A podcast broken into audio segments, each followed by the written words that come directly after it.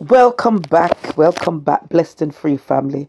I just had a word that I want to share with you. I've just been sitting down and thinking about, reminiscing, thinking about, you know, life and looking at life. And I saw a scripture and I'll read it. I'll read it because it made me think these thoughts that I'm going to share with you now. And the scripture is the the chapter is Isaiah 37, and it's for, it's from 31 to 32. And it says, The surviving remnant of the house of Judah will again take root downwards and bear fruit upwards. For out of Zion shall come a remnant, and from Mount Zion a, a band of survivors. The, the seal of the Lord of hosts will do this. Father God, we thank you for your living word, Father God, and know that every word that you speak to us, it's meant for a reason.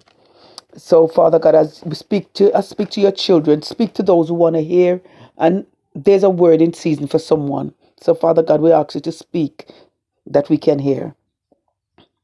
And the word is that I wanted to say is lessons I've learned in the wilderness. And it truly has been a wilderness season that I went through from this November the 25th to the 5th of August is no to the 5th of February when I really started over again. I know that this season that we're in now can be challenging for everyone because of the virus and everything else that's going on, the uncertainty and everything. But if we take our, but if we take our mind and look at and look at the storm in a way that we'd learn from it and in a way that we know that we have a God that makes all things possible. So if we take our eyes off the storm and what's going on in our, what's going on around us, we know that we'll survive. I went through the wilderness and it was a wilderness because I thought I was going to lose my mind.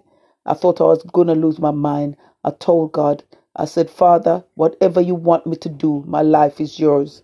Because I knew that uh, if it was if it, if it wasn't him, I wouldn't have got through it. I, I, I would have been bitter because I, I had felt like rejected. I had felt that that people have dealt with me a way that I didn't expect, and I did feel that the loyalty that I had expected from from some members, even even people that I was very close to, I didn't really receive it. But then I realized that God has a way of doing what He does because it's it's all about the learning curve. So the lessons what I've learned is that we make some mistakes that we can't change. We make some mistakes that we can't change, but God gives us the strength to move on. And once we've moved on, don't look, don't look back. Only if you look back to see how far God has moved you from and the place of your mistake.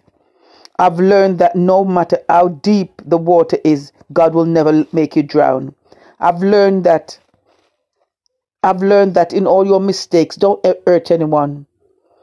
Just love some people from a distance.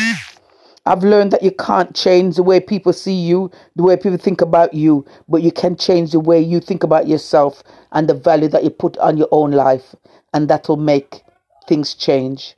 Father God, we thank you for your word. We hope that this word is able to help someone and bless someone. In Jesus' mighty name we pray. Amen.